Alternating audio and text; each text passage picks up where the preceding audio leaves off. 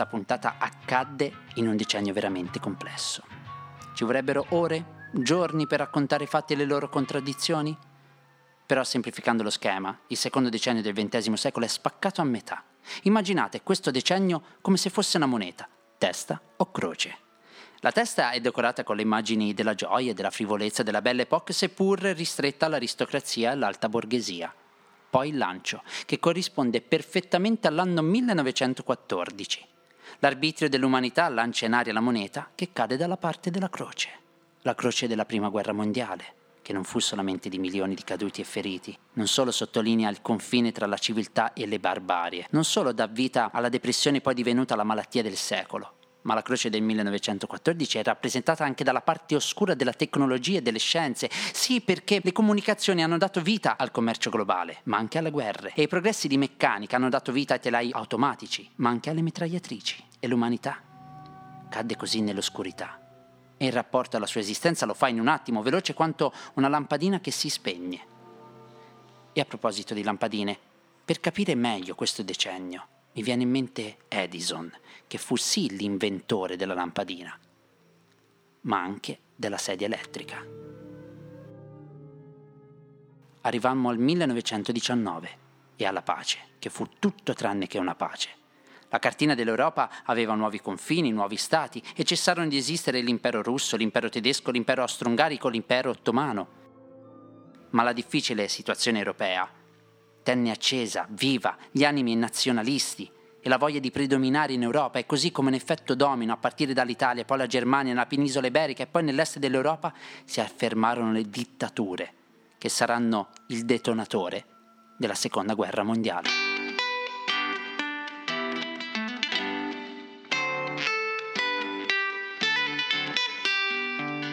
per le spiagge, per le rive di Trieste, suona e chiama di San Giusto la campana. L'ora suona, l'ora suona, non lontana, che più schiava non sarà.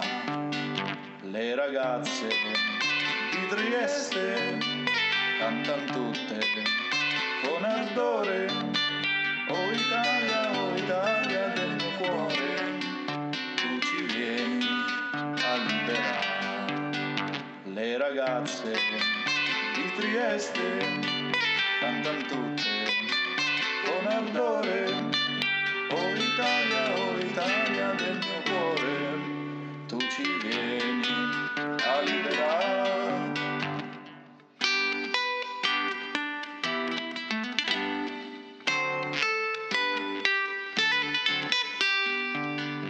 Avrà baci, fiori e rose la marina la campana perderà la nota mesta. Su San Giusto sventolar vedremo a festa il vessillo tricolore. Le ragazze di Trieste cantano tutte con ardore.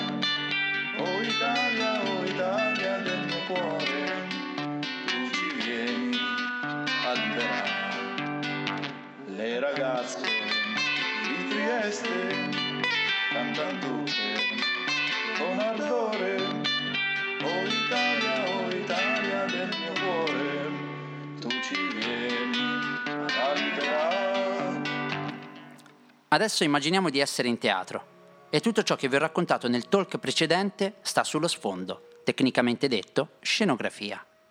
Rispettando i canoni del teatro, il protagonista di questa puntata ha bisogno di una storia, altrimenti detta sceneggiatura. Il protagonista si chiama Vincenzo Pietro Perugia, dall'aspetto sornione, baffi a manubrio, come quei baffi della Gioconda di Duchamp. Nato nella provincia di Varese e a 26 anni emigrò a Parigi, città in cui lavorò come decoratore, in cui mise in scena il colpo del secolo, il furto della Gioconda. Io penso che il papà abbia proprio peccato di ignorante, ignorante, credendo che il Napoleone, come lui lavorava al Louvre, e continuavano a, a dire macaroni, macaroni, questo l'ho letto su un giornale francese, eh, questa storia qua, eh, macaroni, macaroni. E allora lui si è un po' arrabbiato e ha detto, eh, però Napoleone ha portato via dei quadri così, così, si è messo in mente che Napoleone aveva rubato la Gioconda, no? o come bottino di guerra, rubato, intendiamoci, come bottino di guerra. Invece la Gioconda era stata pagata da Francesco I a Leonardo, però lui ha peccato di ignoranza e nello stesso tempo, io lo dico ancora adesso, mi spiace per il furto e nello stesso tempo lo ammiro per il coraggio che ha avuto di fare un atto simile. Dall'intervista della figlia di Vincenzo Celestina Perugia detta Giocondina si intuisce subito gli effetti della leggenda quando sostituisce la storia. Accade spesso che gli storici debbano dimostrare la differenza tra leggenda, talvolta anche la memoria, e la veridicità storica.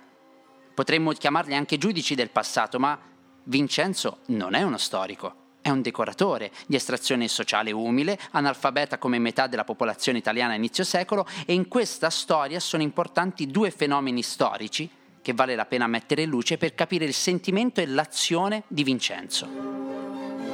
Partiamo dalla leggenda di Napoleone. È pur vero che il generale avesse fatto razzia delle opere italiane nelle sue campagne italiane di fine Settecento, però la Gioconda fu venduta dallo stesso Leonardo da Vinci a Francesco I, re di Francia, nel 1517.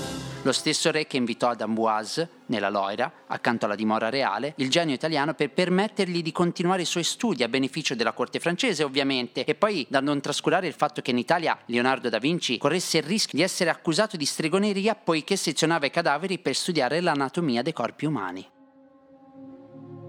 E se da una parte c'è la leggenda di Napoleone, dall'altra i sentimenti nazionalisti.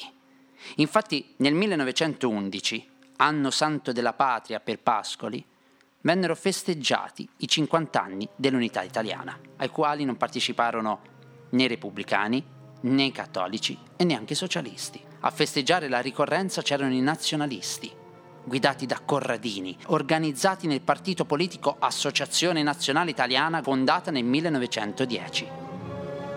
E gli anni che sto raccontando furono anche caratterizzati dalle mire espansionistiche coloniali, e nel gioco degli equilibri internazionali la Francia divenne presto un pericoloso vicino a partire dal 1881, con lo schiaffo di Tunisi, in cui la Francia confermò il protettorato sulla Tunisia, già obiettivo del regno italiano.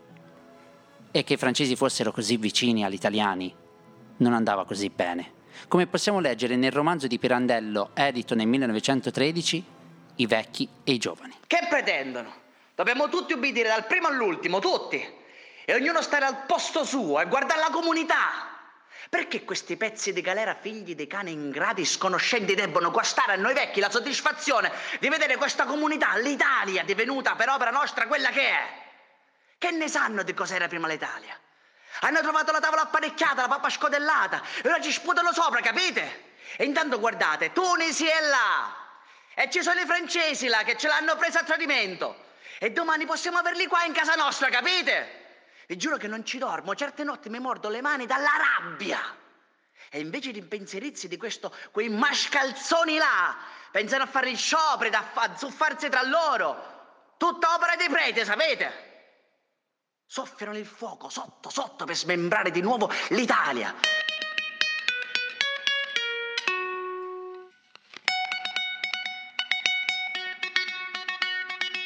Piave mormorava calmo e placido al passaggio dei primi fanti il 24 maggio.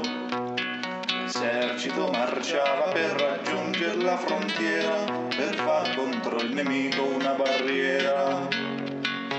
Molti passarono quella notte i fanti, tacere bisognava e andare avanti, s'udiva intanto dalle amate sponde sommesso e lieve il tripudiar dell'onde.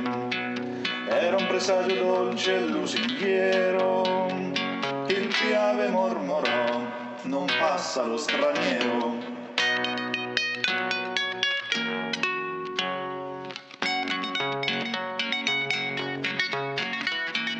Una notte trista si parlò di tradimento e il piave udiva l'ira e lo quanta gente ha vista venir giù, lasciare il tetto per l'onta consumata a caporetto. Profughe ovunque dai lontani monti, venivano a gremir tutti i suoi ponti, subiva allora dalle violate sponde, sommesso e triste il mormorio delle onde, come un singhiozzo in quell'autunno nero, piave mormorò, ritorna lo straniero.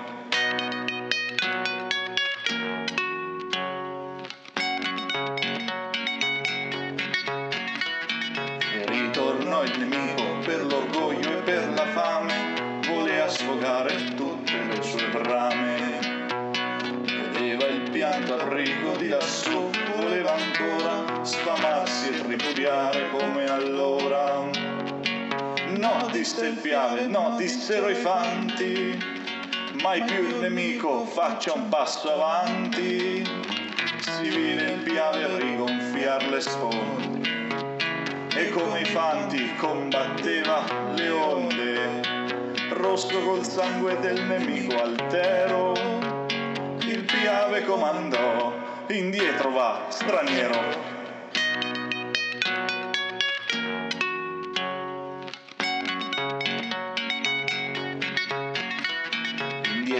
Il nemico fino a Trieste, fino a Trento e la vittoria sciolse le ali del vento sacro il patto antico, tra le schiere furon visti risorgere Oberdan, Sauro, Battisti. L'onda cruenta, il secolare errore, infranse al fin l'italico valore. Sicure le Alpi, libere le sponde, ed acque il piave, si placaron le onde. Sul patrio suolo, vinti i torbi imperi, la pace non trovò né oppressi né stranieri. 22 agosto 1911, il giorno del furto della Gioconda. I mesi successivi alla scomparsa crearono tante strade possibili. Poi, il 1913, Alfredo Geri organizza una mostra e chiede a privati di mettere a disposizione le proprie opere.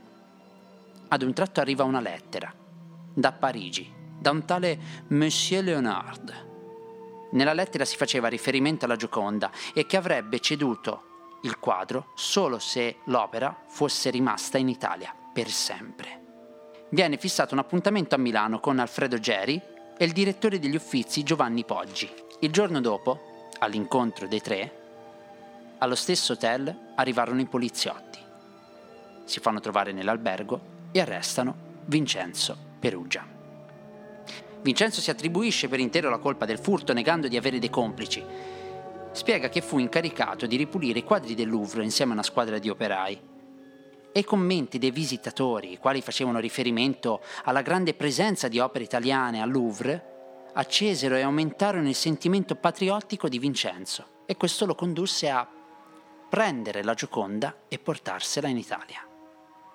A giugno del 1914, a Firenze, Vincenzo Perugia viene condannato più di un anno per furto aggravato e la pubblica opinione ritiene la sentenza ingiusta. Ad attenderlo dopo sette mesi di galera non c'erano solamente i familiari, ma anche un gruppo di cittadini. Il furto della Gioconda aumentò il prestigio, la fortuna e il successo del quadro. Quel quadro dipinto su tavola anziché sulla classica tela.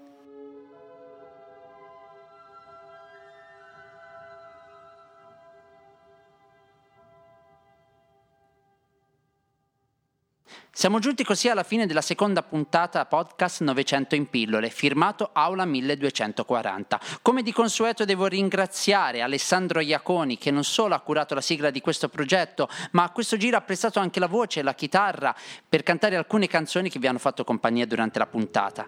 Ringrazio anche Fabrizio Citi, che ha prestato le sue doti teatrali per leggere un brano tratto dal romanzo I vecchi e i giovani di Pirandello, edito nel 1913. Vi ricordo anche i nostri contatti social, il sito web aula1240.wordpress.com, i contatti social Facebook, Instagram e Twitter, chiocciolina aula1240 e vi ricordo anche l'indirizzo email associazione.aula1240 chiocciolagmail.com. La voce è la solita, quella di Luca Micheletti Ceccherini o come preferite Luca con la Q e vi do appuntamento al prossimo podcast. La mattina del 5 di agosto. Si muovevano le truppe italiane per Gorizia le terre lontane e dolente ognuno si partì.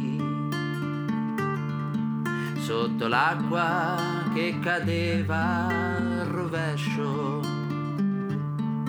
Grandinavan le palle nemiche. Su quei monti, colline e gran valli si moriva dicendo così. Oh Gorizia, tu sei maledetta per ogni cuore che sente coscienza dolorosa ci fu la partenza e il ritorno per molti non fu. O vigliacchi che voi ve ne state con le mogli sui letti di lana, schernitori di noi carne umana. Questa guerra ci insegna a punir. Voi chiamate il campo d'onore questa terra di là dai confini. Qui si muore gridando assassini. Maledetti sarete un dì. Cara moglie, che tu non mi senti raccomando ai compagni vicini di tenermi da conto i bambini che io muoio col suo nome nel cuore. Traditori, signori ufficiali che la guerra l'avete voluta, scannatori di carne venduta. E rovina della gioventù. Oh Gorizia, tu sei maledetta. Per ogni cuore che sente coscienza dolorosa ci fu la partenza. E il ritorno per molti non fu